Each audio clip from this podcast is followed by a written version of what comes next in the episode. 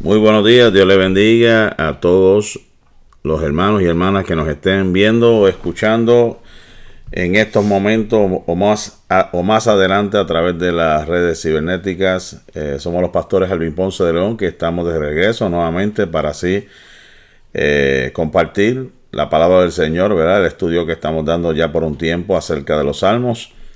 Eh, hoy vamos a compartir el Salmo número 45. Para eso pues tenemos la pastora que en esta mañana va a estar dando este estudio y vamos a comenzar con una oración. Padre eterno, Dios de amor y misericordia, te alabamos Dios, te glorificamos, exaltamos tu nombre, Padre. Gracias te damos por este privilegio, esta bendición, Dios mío, que nuevamente tú nos concedes regresar, Dios mío, Padre, eh, a través de estos medios y compartir tu palabra. Te presento tu sierva que ha de estar exponiendo esta palabra, que tú te glorifiques, Señor, que lo que tú has puesto en su corazón, la palabra que ha de traer en esta hora, Señor, llega a lo más profundo de los corazones de nuestros hermanos. Todo esto te lo pedimos en el nombre del Padre, del Hijo y del Espíritu Santo. Amén. Gloria al Señor. Dios le bendiga. Dios le bendiga a todos en esta hermosa mañana. Me gozo, siempre para mí es un privilegio, una bendición hermosa que el Señor me concede el poder compartir la palabra del Señor. Y este salmo que vamos a estar estudiando en el día de hoy es un salmo precioso. Salmo 45 es un salmo totalmente mesiánico. Eh, tiene varios títulos y estos títulos denotan o manifiestan su origen real, la solemnidad y profundidad de su contenido y la satisfacción y deleite de su autor. Es al músico principal sobre Sosanim. Y buscando la traducción de esta palabra Sosanim, lo más probable o la definición más acertada o más cerca de esta palabra es sobre lirios. Es un título poético otorgado a este salmo como el más noble de los cánticos en el más puro estilo oriental. Es un masquil de los hijos de Coré.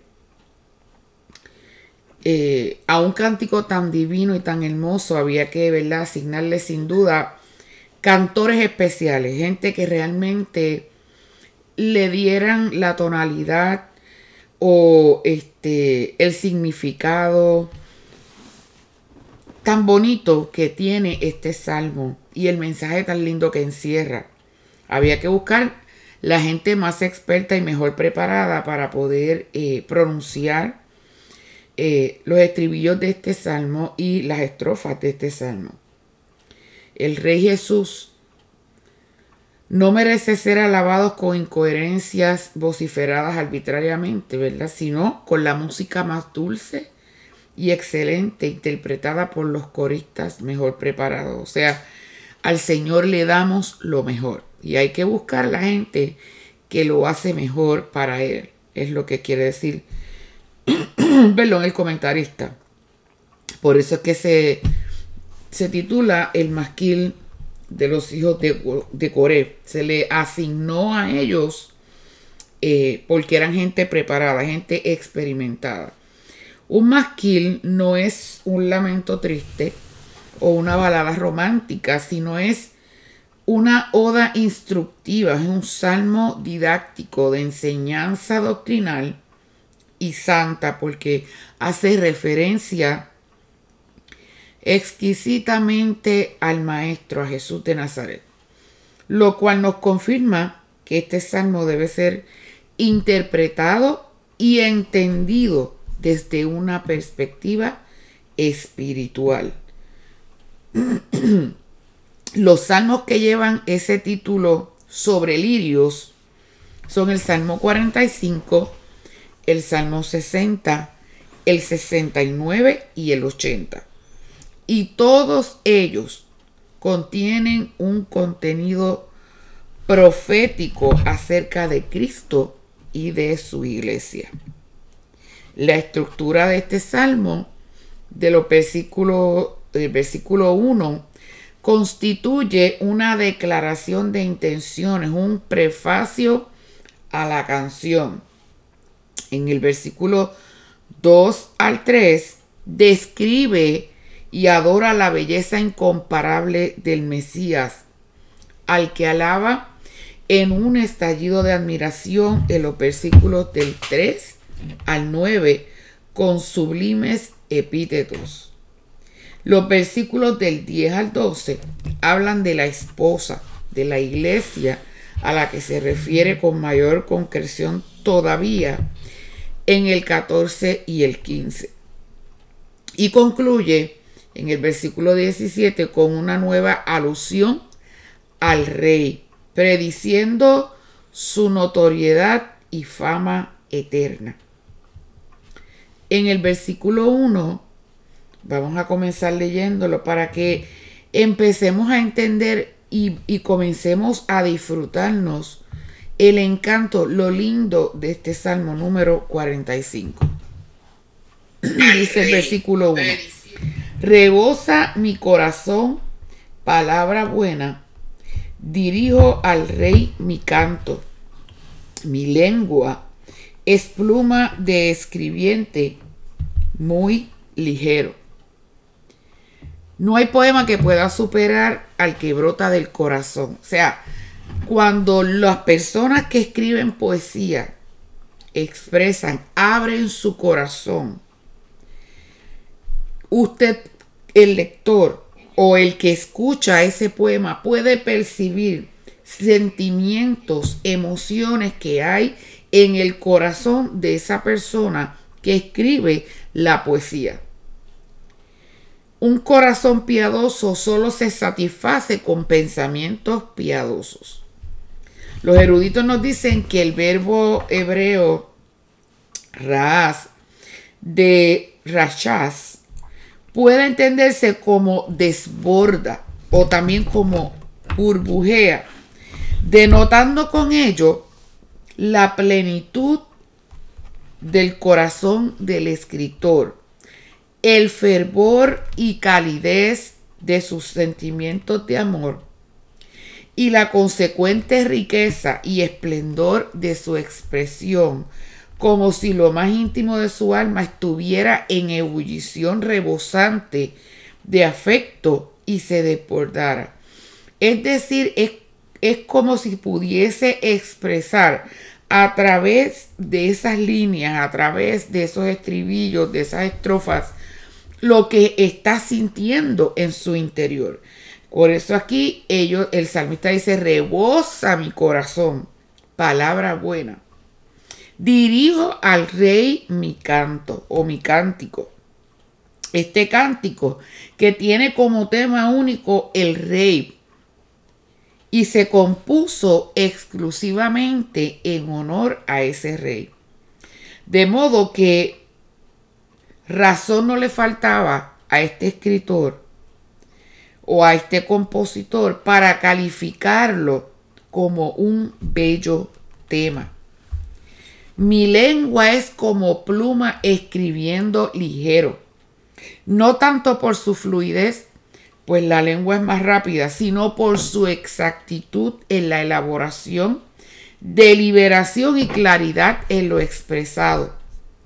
Cuanto más materia tenga preparada en mi corazón, más presto y alegre acudiré al servicio del Señor. Habían unos sentimientos muy bonitos, muy hermosos en el corazón de este compositor. Y él compara su lengua como una pluma que escribe ligero. O sea, eran tantas las cosas que él quería expresar, que él quería decir, que él compara su lengua como una pluma que escribe rápidamente. Versículo 2. Gloria a Dios. Amén. Versículo 2. Eres el más hermoso de los hijos de los hombres. La gracia se derramó en tus labios. Por tanto, Dios te ha bendecido para siempre. Te extrae y te extasía la belleza.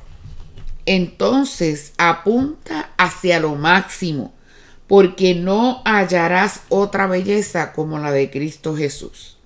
Pues en hermosura y encanto, Él supera hasta lo infinito, tanto a los hombres como a los ángeles.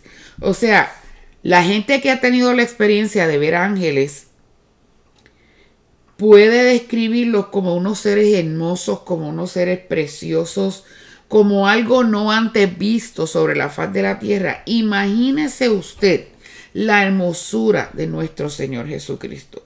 Qué belleza tan linda, qué brillo, cómo irradia su rostro, cómo eh, resplandece nuestro Señor. Leemos de Moisés que era hermoso a la vista, y de David, que era rubio, hermoso de ojos y de buena presencia. Y las crónicas de Josefo nos cuentan y nos dicen acerca de uno de ellos que su, belleza era tan extraordinaria y quedaban y, era tan bonita que todos los que lo veían, todos los que lo contemplaban, se sorprendían y quedaban prendados. Pero comparado a la belleza de nuestro Señor Jesucristo, esto es una belleza que queda limitada, que se queda corta, en otras palabras, comparado con nuestro Señor. Pues toda la belleza de, nuestra, de nuestro Señor supera, ¿verdad?, a la belleza de cualquier ser humano.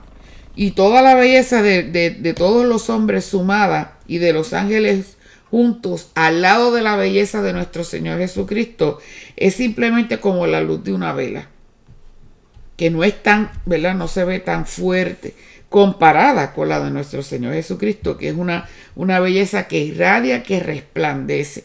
Versículo 3.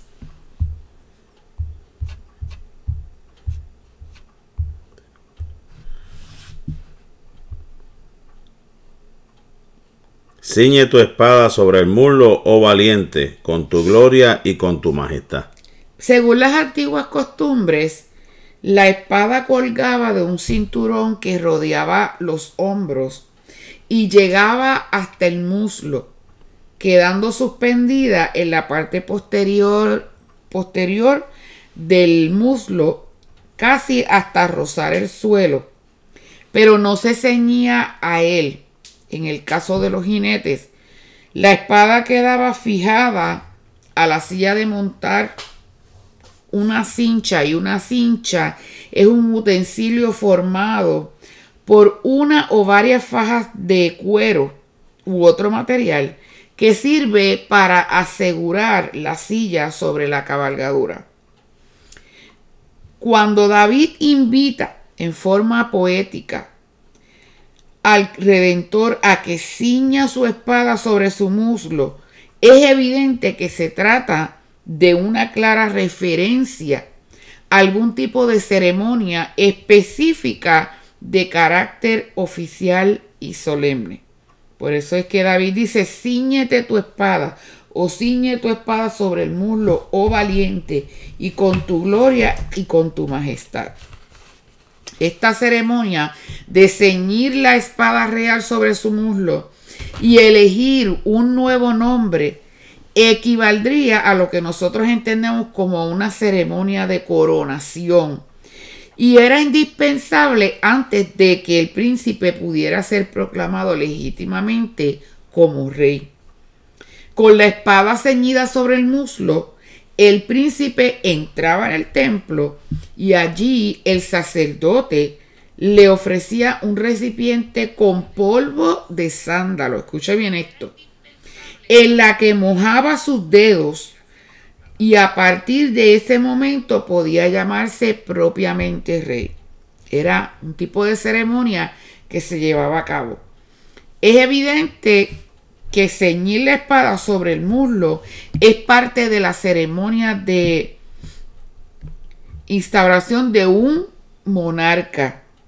Y por lo tanto, cuando el salmista se dirige al Mesías en estos términos, lo que él se refiere es que el Señor va a recibir los honores y poderes como Señor de todas las cosas. Nuestro Dios, el Mesías, ha de recibir los honores y los poderes como Señor de todas las cosas, a través de la expresión de este salmo. Versículo 4.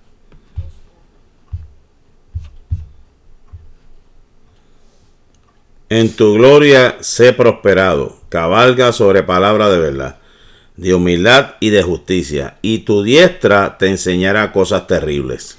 Las ruedas que mueven el carro sobre el cual Cristo cabalga, conquistando y sometiendo nuevos convertidos a su reino con su majestad, perdón, son su majestad, son su verdad, son la humildad y la justicia. Y todas ellas, palabra de verdad, de humildad y de justicia, todas ellas claramente manifiestas en la predicación de su evangelio. Majestad, cuando proclama la magnificencia de su persona y de sus atributos. La verdad, cuando establece la certeza y veracidad de todo cuanto enseña la escritura. Y la humildad, cuando ofrece su gracia y misericordia a los rebeldes. En tu gloria sé prosperado. Cabalga sobre palabra de verdad. ¿Qué quiere decir? Cuando establece la certeza y veracidad de todo cuanto enseña la escritura. Y humildad. Cuando ofrece su gracia y misericordia a los rebeldes. La justicia cuando afirma la justificación en su nombre por medio de la fe. Por eso dice el apóstol Pablo, resalta en el libro de Romanos el capítulo 5 y verso 1, justificados pues por la fe, tenemos paz para con Dios por medio de quién? De nuestro Señor Jesucristo. Cristo no cabalga en vano no se queda corto en sus objetivos o sus propósitos, sino que lleva a cabo extensivamente todo aquello para lo cual ha sido enviado, sobre su majestad, su verdad, humildad y justicia. Su evangelio cabalga en triunfo. Y termina diciendo ese, ese versículo del Salmo, y tu diestra te enseñará cosas terribles.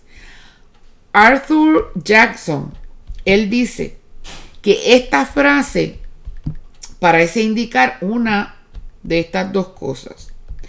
O bien que en razón de su poder tendrá la facultad de llevar a término cosas terribles, pues la enseñanza capacita para desarrollar aquello que uno aprende o bien que su poder omnipotente le permitirá ver y entender aquellas cosas grandes y terribles que debe llevar a cabo. Y tu diestra te enseñará cosas terribles. Y vemos en varios salmos donde se menciona la diestra de Jehová. O sea que eso denota el poderío de nuestro Señor Jesucristo. Cosas grandes que Él ha de hacer a través de su diestra. Versículo 5. Tus saetas agudas con que caerán pueblos debajo de ti, penetrarán en el corazón de los enemigos del rey. Nuestro rey es diestro en toda clase de armas.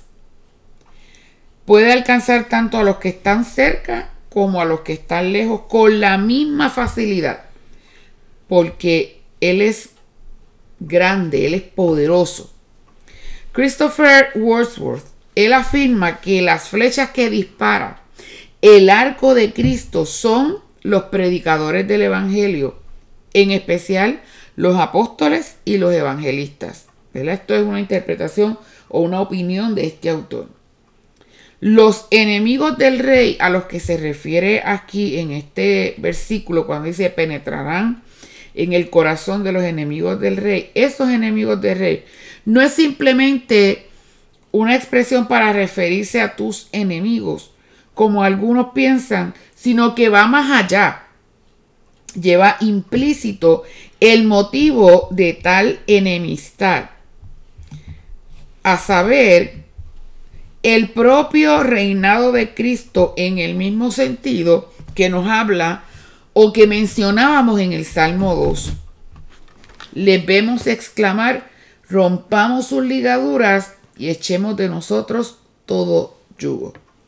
Sea, en otras palabras, lo que vemos en todo tiempo es que la palabra que Cristo emite, la palabra de Dios, es tan poderosa que ha de penetrar en el corazón de los enemigos del rey. Y, hemos de ver, porque esto es un salmo mesiánico, parte se cumplió cuando Cristo estuvo aquí en la tierra, pero parte se ha de cumplir en el futuro, cuando el Señor venga por segunda vez versículo 6.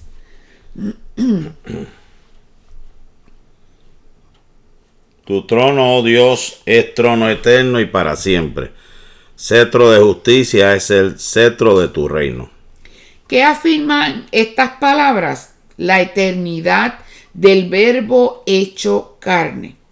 La eternidad de nuestro Señor Jesucristo, que no existió simplemente en la era del Nuevo Testamento, sino que ha existido siempre, que estuvo allí presente en la creación y que siempre ha estado, siempre ha existido. Afirma la eternidad de nuestro Señor. Tu trono, oh Dios, es eterno y para siempre. El salmista lo llama trono eterno. Isaías lo llama trono alto y sublime. Daniel el trono de llamas de fuego. Pero cuando dice trono, se está refiriendo evidentemente a que al reino del Señor, que no tuvo principio ni tendrá fin. Porque esto es lo que significa cuando utiliza estos dos adjetivos, es eterno y cuando utiliza este adverbio que es para siempre. Eterno y para siempre como lo dice también en el Salmo 145, 13. Tu reino es reino por todos los siglos y tu dominio permanece por todas las generaciones. ¿Qué es un cetro? Un cetro era o es una vara de metal precioso que en, en la antigüedad lo utilizaban los reyes y los emperadores como símbolo de poder y de dignidad. Y si alguno de ustedes recuerda la historia de Esther, cuando Esther convoca al rey Azuero y Amán a un banquete, ella tenía que esperar que el rey le extendiera el cetro de oro para ella poder presentar aquella gran petición que había en el corazón de ella, de esta reina Esther, esa gran petición de abogar por su pueblo, por los judíos, que estaba en el corazón de Amán exterminarlos, quería matarlos a todos los judíos. Y ella, pero ella tenía que esperar que el rey extendiera ese cetro. Entonces, lo que el salmista nos está queriendo decir aquí es, cetro de justicia es el cetro de tu reino. O sea, él es justo, Él siempre será justo. Hay cosas que nosotros no podemos comprender en nuestra humanidad, perdón, que quizás nosotros quisiéramos resolverlos de la manera que a nuestro juicio es la forma más prudente de hacerlo. Sin embargo, nuestro Dios quizás actúa de una manera distinta porque Él es justo. Él conoce y ve más allá de lo que nosotros, los seres humanos, podemos ver y podemos contemplar de un ser humano. Versículo 7. Has amado la justicia y aborrecido la maldad, por tanto te ungió Dios, el Dios tuyo, con óleo de alegría más que a tus compañeros. Muchos dicen amar la justicia, pero no están igual de dispuestos a defenderla. Semejante amor no es el amor de Cristo. Muchos aborrecen la maldad mas no por sí misma, sino debido a sus consecuencias. Este aborrecimiento no es el de Cristo. Para ser como Jesucristo, hemos de amar la justicia como Él la amó. Por eso es que, hermano, cuando nosotros evaluamos la justicia de la tierra y comparamos esa justicia con la justicia de nuestro Señor, podemos darnos cuenta que la justicia de la tierra es una justicia coja, es una justicia que no es eficiente comparado con la de nuestro Señor. ¿Cuántas veces lo hemos visto en muchos casos? perdón, donde han ocurrido crímenes, donde este, se han cometido delitos cuando se hace justicia al delincuente. Justicia, ¿verdad? Vemos o podemos darnos cuenta realmente que no fue justo lo que se hizo con esa persona o con la víctima, con el que sufrió a consecuencia o en manos de ese delincuente. Pero nuestro Señor, nuestro Dios es un Dios justo. Y para nosotros ser como Cristo tenemos que amar la justicia como Él la amó y aborrecer la maldad como Él la aborreció. Y esto equivale a ser perfectos como Él es perfecto. Perfeccionar este amor y aborrecimiento es perfección moral. Dios quiere que nosotros aborrezcamos el pecado y amemos la justicia. Y es bien importante que tengamos eso presente. Él fue nuestro ejemplo. Has amado la justicia y aborrecido la maldad. Fijémonos en la lógica de imputar a nuestro Señor Jesucristo sus méritos. Y así como Dios no falló, porque Él no falló ni fallará nunca, aquel, y cuando dice aquel es refiriéndose a Cristo, que es nuestra seguridad, sino que lo apoyó en su gran conflicto cuando clamó a Él desde las profundidades, también no, tampoco, perdón, nos va a fallar a nosotros, sino que los momentos de necesidad, en los momentos de prueba, en los momentos que nos sintamos que estamos así mismo como en las profundidades, como que, eh, como si estuviésemos en un abismo, el Señor nos va a mirar nos mirará con ojos de misericordia y Él nos ha de sostener. Porque Él ama la justicia, aborrece la maldad. Y vamos a seguir, ¿verdad? Eh, discutiendo este versículo que es bien bonito. Dice, por tanto, perdón, te ungió Dios, el Dios tuyo, con óleo de alegría, más que a tus compañeros. perdón. Cuando Él recibió el Espíritu, nosotros nos convertimos también en receptores a través de Él. Por eso no fue ungido con aceite como Aarón, como David o como los otros, sino de un modo distinto, por encima de todos sus compañeros, con óleo de alegría, que él mismo interpreta como el Espíritu, cuando dice citando las palabras del profeta, el Espíritu del Señor está sobre mí porque me ha ungido. Algo que nos confirma el apóstol cuando dice, como ungió Dios con el Espíritu Santo y con poder a Jesús de Nazaret. Eso lo vemos en el libro de los Hechos, Pablo hablando él expresa y dice esas palabras, como ungió Dios con el Espíritu Santo y con poder a Jesús de Nazaret. ¿Qué quiere decir entonces esto? Con óleo de alegría más que a tus compañeros. O sea, el Señor Jesús recibió una unción especial a través del Espíritu Santo de Dios. Por eso en Isaías capítulo 61 y luego lo vemos también en el Evangelio de Lucas repitiendo esos versículos. El Espíritu del Señor está sobre mí porque me ha ungido. Qué linda la palabra del Señor. Versículo 8.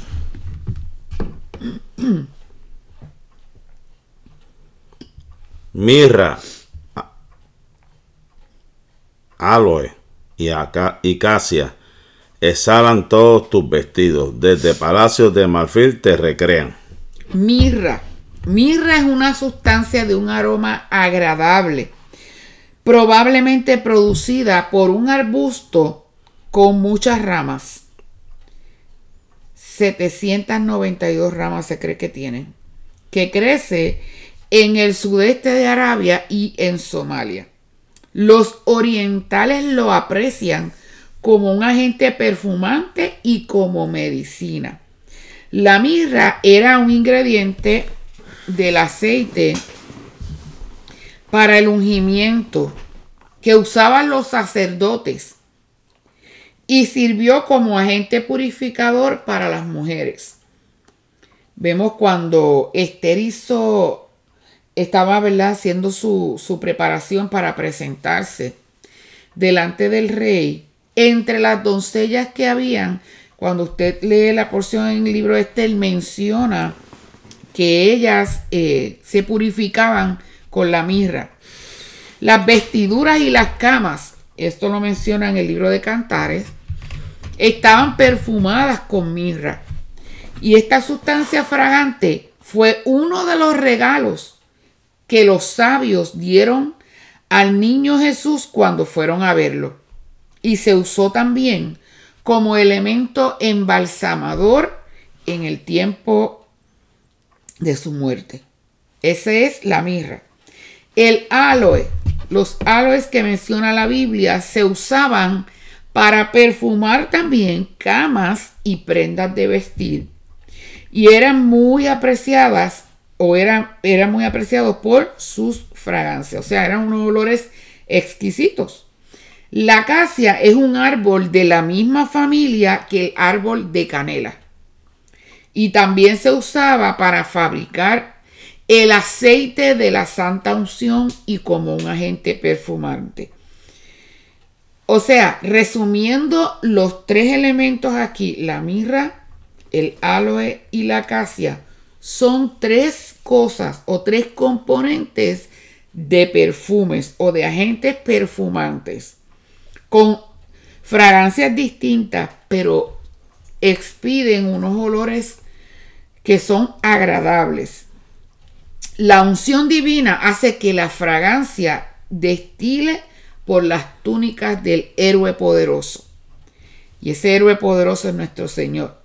A pesar de que hay mucha confusión sobre el verdadero significado de estas palabras, es bastante evidente la idea general de una plenitud sobreabundante de unción, sumada a la idea de que el aceite o ungüento utilizado es de la más exquisita calidad. O sea, al Señor no se le ungió con cualquier cosa, sino menciona estos tres elementos como lo mejor de lo mejor.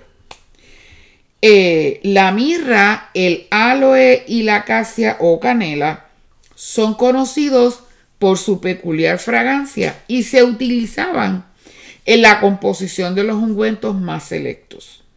La mirra y la acacia se mencionan en el libro de Éxodo como dos de las especias en las cuales se preparaba el aceite para la unción santa. Los cantares y los proverbios habla también. Y todos sus ingredientes eran considerados sagrados razón por la que se prohibió a los israelitas derramarlo sobre carne de hombre o intentar cualquier imitación del mismo en sus perfumes. Eso tenía que ser sin ninguna alteración, completamente sacado de sus árboles, sin ninguna alteración, sin ninguna combinación eso, mire, completamente puro. El marfil era un material tan preciado en aquellos tiempos como lo sigue siendo hoy. Es raro y costoso y era muy valorado en la decoración suntuosa o espléndida de las mansiones, en las que se exhibían los mejores trabajos y los ornamentos más principesco. O sea, en otras palabras, el marfil era un material de mucha calidad. Por eso dice, desde palacios de marfil te recrean. O sea, Lo que el salmista está haciendo referencia aquí es que el Señor se merece lo mejor y representa la excelencia, lo más hermoso, lo más costoso, lo de mucho valor. Así, de acuerdo con este salmo, se describe, ¿verdad?, al divino Salvador como ungido con óleo de mejor calidad, aceite digno de los palacios de marfil y a su vez recibiéndolo en una medida extraordinaria. Realmente nuestro Dios se merece lo mejor. Y Él representa la excelencia, Él representa lo mejor. Cuando hay un estudio que me tiene a mí bien curiosa y quiero profundizar en él, cuando terminemos esto de los salmos, quiero entrar a estudiar detalladamente el tabernáculo, ¿verdad? Y este, las funciones de las diferentes cosas en el tabernáculo y los distintos aceites que se utilizaban. Y entre ellos estas fragancias que hemos mencionado. Porque todo es representativo o alude a nuestro Señor Jesucristo, símbolo de la perfección, símbolo de la excelencia, de darle a Él lo mejor, lo más costoso, lo de mejor calidad.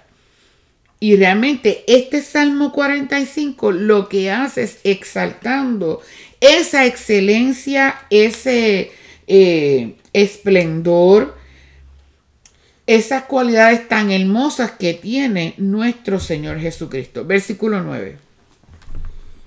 Hijas de reyes están en entre tus ilustres. Está la reina a tu diestra con oro de Ofir. De, de Ofir. Los hijos de reyes, o las hijas de reyes, perdón, son las naciones gentiles convertidas a Cristo. Y la reina a tu diestra es, era Israel en ese tiempo que se ha vuelto a desposar con Dios en Cristo. Lo vamos a ver más adelante. Todavía eso no se ha cumplido por completo porque sabemos que en el pasado Israel, ¿verdad? Era, por así decirlo como expresa el libro de Oseas, era como, fue como esa esposa infiel. Y todavía ella no se ha llegado a desposar con su amado, pero lo hemos de ver de esa manera en el futuro. Hemos de ver cómo ella será desposada nuevamente con el Señor. Y a la misma vez esto es representativo de la iglesia de nuestro Señor Jesucristo a tu diestra, lo que se refiere en el lugar de más prestigio. La reina está a tu diestra con oro de Ofir, o sea, en el lugar de más prestigio, de amor, de honor y poder. Está esa reina. Que siempre sabemos que Dios tiene un pacto especial con el pueblo de Israel y lo vemos y lo hemos de ver también en el futuro, donde ya ellos han de disfrutar de un trato especial. Hoy nosotros como iglesia estamos disfrutando porque nosotros somos el Israel espiritual. Nosotros, la iglesia de Cristo, somos el Israel espiritual. Y, y, Pablo dice en el libro de Romanos que después de que haya entrado la plenitud de los gentiles, Dios volverá a desposarse con el pueblo de Israel, con Israel. Versículo 10. Oye, hija, y mira, e inclina tu oído, olvida tu pueblo y la casa de tu padre. Hay un autor llamado Franz Delitzsch.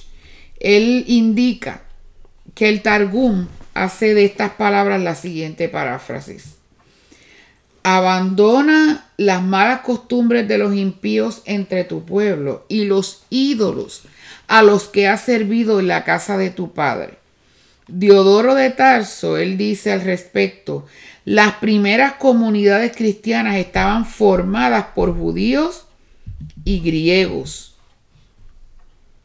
por lo cual las palabras del salmista resultan especialmente acertadas Olvida tu pueblo en la casa de tu padre, refiriéndose por pueblo a la idolatría de los gentiles y por casa de tu padre la observancia estricta de la ley que practicaban los judíos.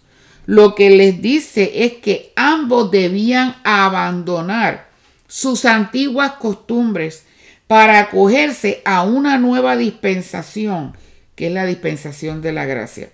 O sea, en otras palabras, ya no sigas viviendo conforme a la ley, sino ahora acógete a la gracia de nuestro Señor Jesucristo. Ahora entra dentro del nuevo pacto, que es el nuevo pacto que, que está ahí conforme o envuelto en la sangre de nuestro Señor Jesucristo. O sea, una vez Cristo muere en la cruz, por eso es que se rasgó, ¿verdad?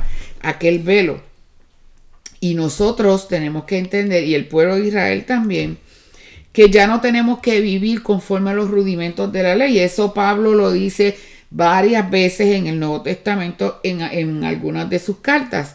Ya no tenemos que vivir bajo los rudimentos de la ley, sino ahora nosotros vivimos en la gracia de nuestro Señor Jesucristo. Disfrutamos de esa gracia de nuestro Señor. Versículo 11. Y deseará el rey tu hermosura e, e inclínate a él porque él es tu Señor.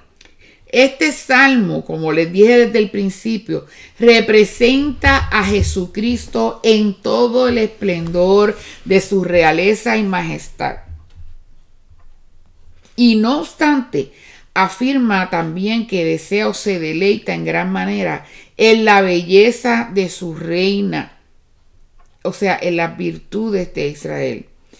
Como les decía, esto, esto es una ley de doble referencia. En este, en este salmo vemos cómo se habla de Israel, cómo se habla de los gentiles, pero esto lo hemos de ver mejor manifestado en la segunda venida de nuestro Señor Jesucristo, cuando Él vendrá con todo su esplendor y su gloria, con toda su hermosura. Y podemos, cuando leemos el libro de Apocalipsis, eh, podemos ver y, podemos eh, visualizar la descripción tan bonita que se hace de ese verbo, que dice que en su muslo tendrá escrito una inscripción que dirá Rey de Reyes y Señor de Señores, entre todas las descripciones que da acerca de la persona de Cristo. Por lo tanto, la manera en que habla aquí dice, y deseará el rey tu hermosura, no es con un deseo ordinario, sino que la desea en gran manera, desea que esa relación entre Israel y él se vuelva nuevamente a reanudar, que Israel vuelva a estar ahí eh, bajo el cuidado de él, y no es que no está bajo su cuidado, pero hablando en términos de que esté cerca de él en su relación con, el Señor. Es el incentivo para que seamos más santos y conforme a su imagen, a inclinar su oído y olvidar su pueblo y la casa de su padre. Ya dejar atrás todo lo que hay que dejar, todo eh, eh, ese momento, porque sabemos que Israel, ¿qué hizo, verdad? Él fue un pueblo escogido por Dios, pero sin embargo se desvió y siguió este, tras las doctrinas y tras las enseñanzas y, la idolatría y las costumbres de naciones paganas. Entonces, el rey dice, deseará el rey tu hermosura e inclínate a él porque él es tu Señor. Ahí es que realmente Israel reconocerá quién verdaderamente, o sea, que verdaderamente el Mesías había venido para ellos. Ellos lo rechazaron. Nosotros los gentiles estamos disfrutando de esa bendición, pero tenemos que permanecer en Cristo. Y el pueblo de Israel, luego, ¿verdad? Cuando entre todos los acontecimientos que escatológicos que se estudian y se han mencionado, reconocerá entonces el señorío de nuestro Señor Jesucristo. Versículo 12. Y las hijas de Tiro vendrán con presente e implorarán tu favor los ricos del pueblo. Las hijas de Tiro son las hijas de los gentiles, pues aquí la parte representa el todo. Tiro tipifica a las naciones que han de creer en Cristo. De allí vino la mujer cananea, que de entrada fue calificada de perrillo, cuando el Señor dijo, no está bien dar el pan de los hijos a los perrillos. De allí vino esa mujer, de Tiro, de Sidón, de allá, de esa mujer cananea.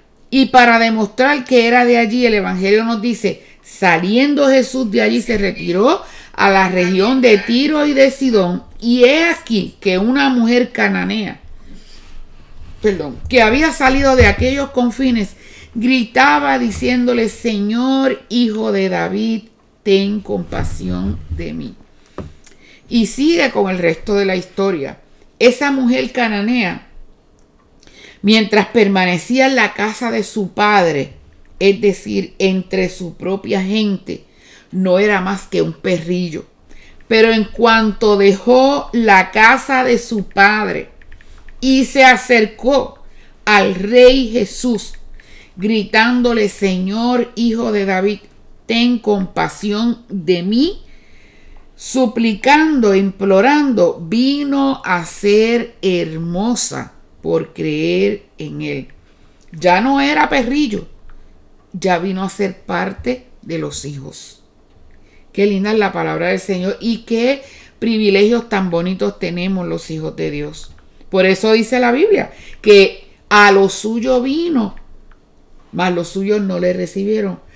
Mas a todos los que creen en su nombre, y ahí entramos nosotros los gentiles, mas a todos los que creen en su nombre, les dio potestad de ser hechos hijos de Dios. Mas a todos los que le recibieron, a los que creen en su nombre, les dio potestad de ser hechos hijos de Dios. Eso está en Juan 1, versos 11 y 12. Versículo 13.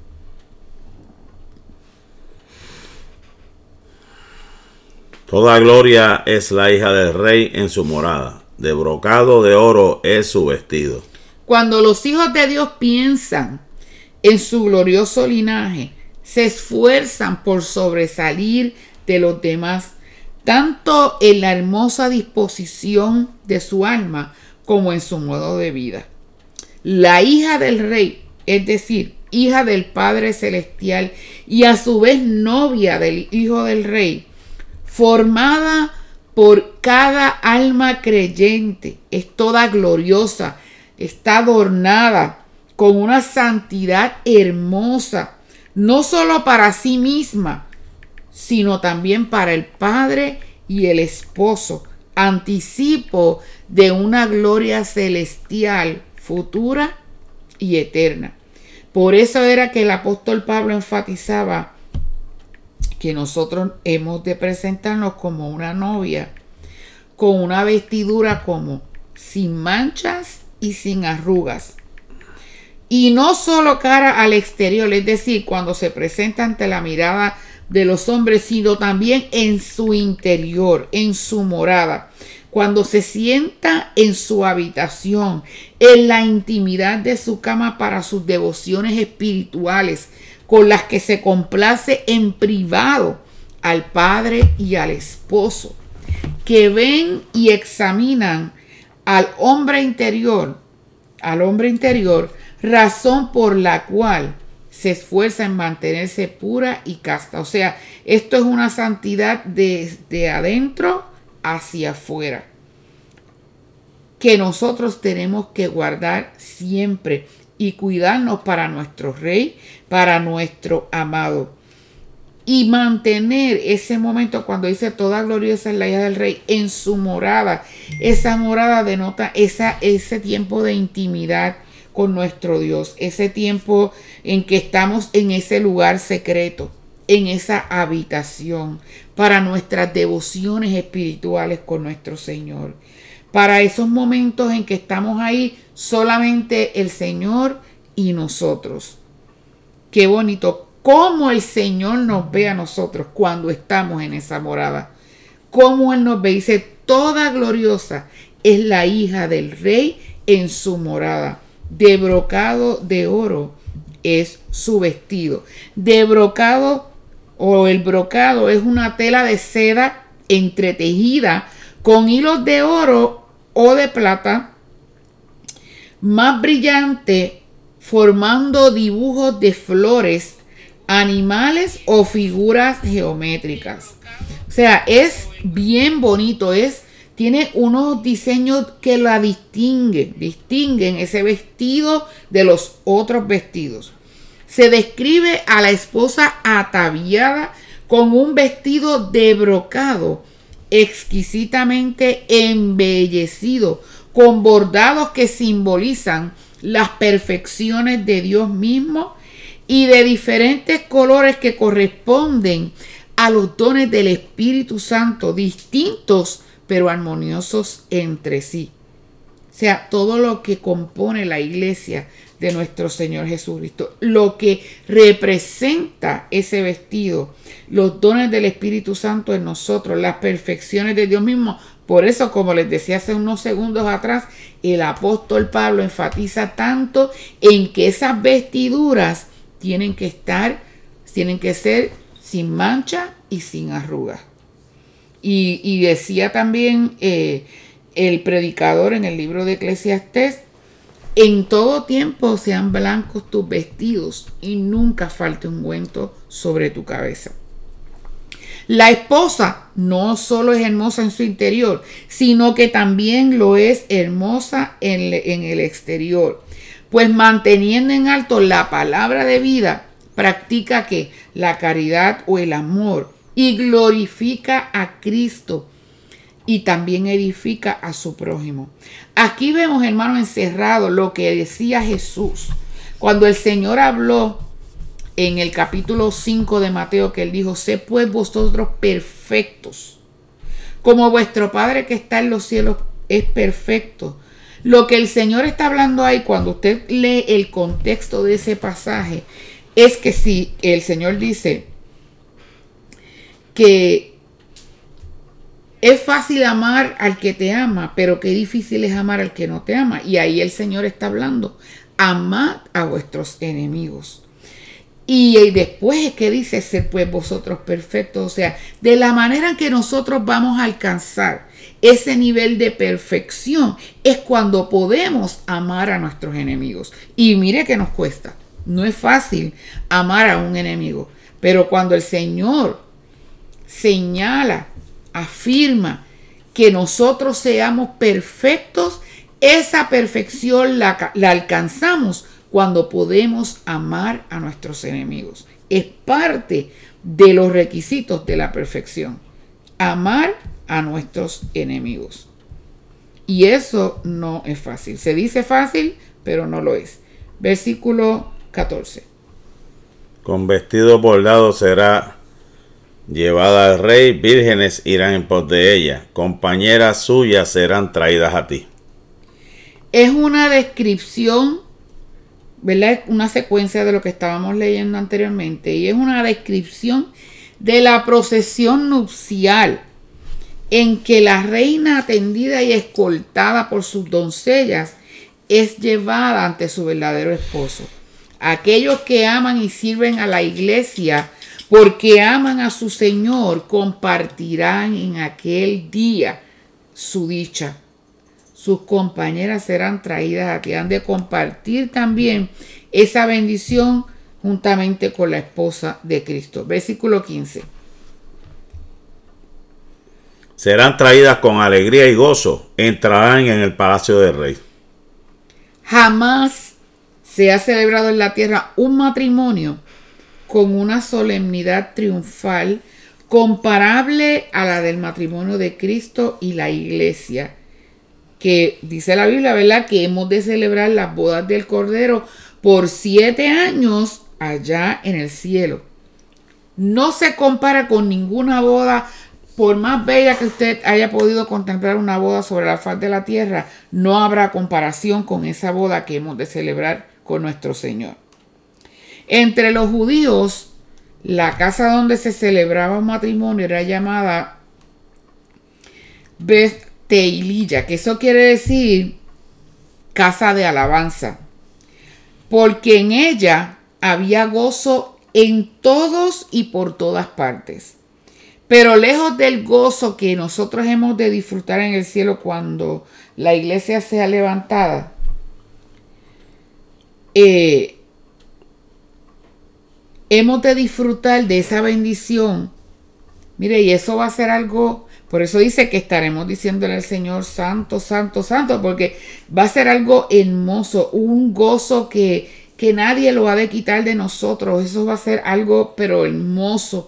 Hemos de sonreír, hemos de disfrutar, vamos a gozarnos verdaderamente. O sea, ese, ese gozo que, que los judíos disfrutaban en esa celebración de una boda, jamás se va, se va a comparar con el que nosotros vamos a disfrutar en el cielo con nuestro Señor. Y luego cuando, ¿verdad? Descendamos con el, con el Señor aquí a la tierra, jamás se ha de comparar con este el gozo de una boda judía que, que ellos celebran ahora y celebraban, ¿verdad?, en la antigüedad con ese gozo que nosotros hemos de experimentar. Qué maravilloso privilegio. Verso 16. En lugar de tus padres serán tus hijos, a quienes harás príncipe en toda la tierra. Los santos de la antigüedad que ocuparon el papel de padres al servicio del gran rey ya no están. Pero quedó esa semilla sembrada, esa semilla espiritual para ocupar sus puestos. Los veteranos se van, pero los voluntarios llenan sus vacantes. Y esos voluntarios somos nosotros, los hijos de Dios, que pues ya no están los apóstoles, ya no están los profetas, pero vemos hijos de Dios que estamos ocupando esas vacantes en términos del trabajo y de la manera en que estamos sirviendo a nuestro Señor Jesucristo. El último verso, versículo 17. Haré perpetua la memoria de tu nombre en todas las generaciones, por lo cual te alabarán los pueblos eternamente y para siempre. Porque asumiste la naturaleza humana, hablando de Cristo, porque venciste al pecado, porque implantaste la ley del amor y del perdón, porque llevaste a cabo hechos portentosos, milagros poderosos. El universo entero entona himnos en tu honor y no por un tiempo contado en años o en siglos, sino eternamente y para siempre. Ni en una parte concreta y limitada del orbe, y orbe es el mundo del universo, sino que los himnos dándote gracias por los bienes recibidos brotan por toda la tierra. O sea, esto será eternamente y para siempre. Y nosotros, los creyentes, ni un solo instante debemos cesar de entonar alabanzas a nuestro Señor Jesucristo por su amor incomparable.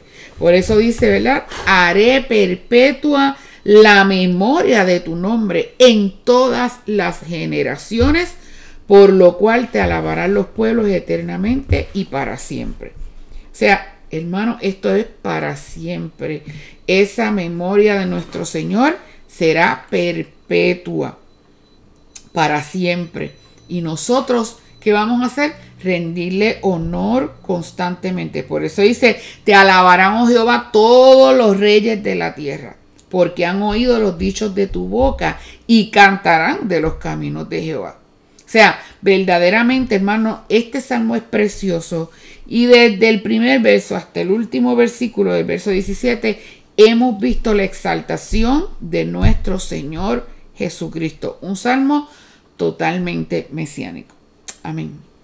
Amén, gloria a Dios. Damos gracias al Señor, ¿verdad? Por este, este día, este hermoso salmo, salmo número 45. Pues esperamos pues eh, que nos sintonicen en la próxima ocasión donde estaremos discutiendo el Salmo número 46. Esperamos que pasen un lindo día, la paz y la bendición de Dios sea con cada uno de ustedes hoy, mañana y siempre. Dios les bendiga a todos en esta preciosa eh, mañana. Dios, les bendiga.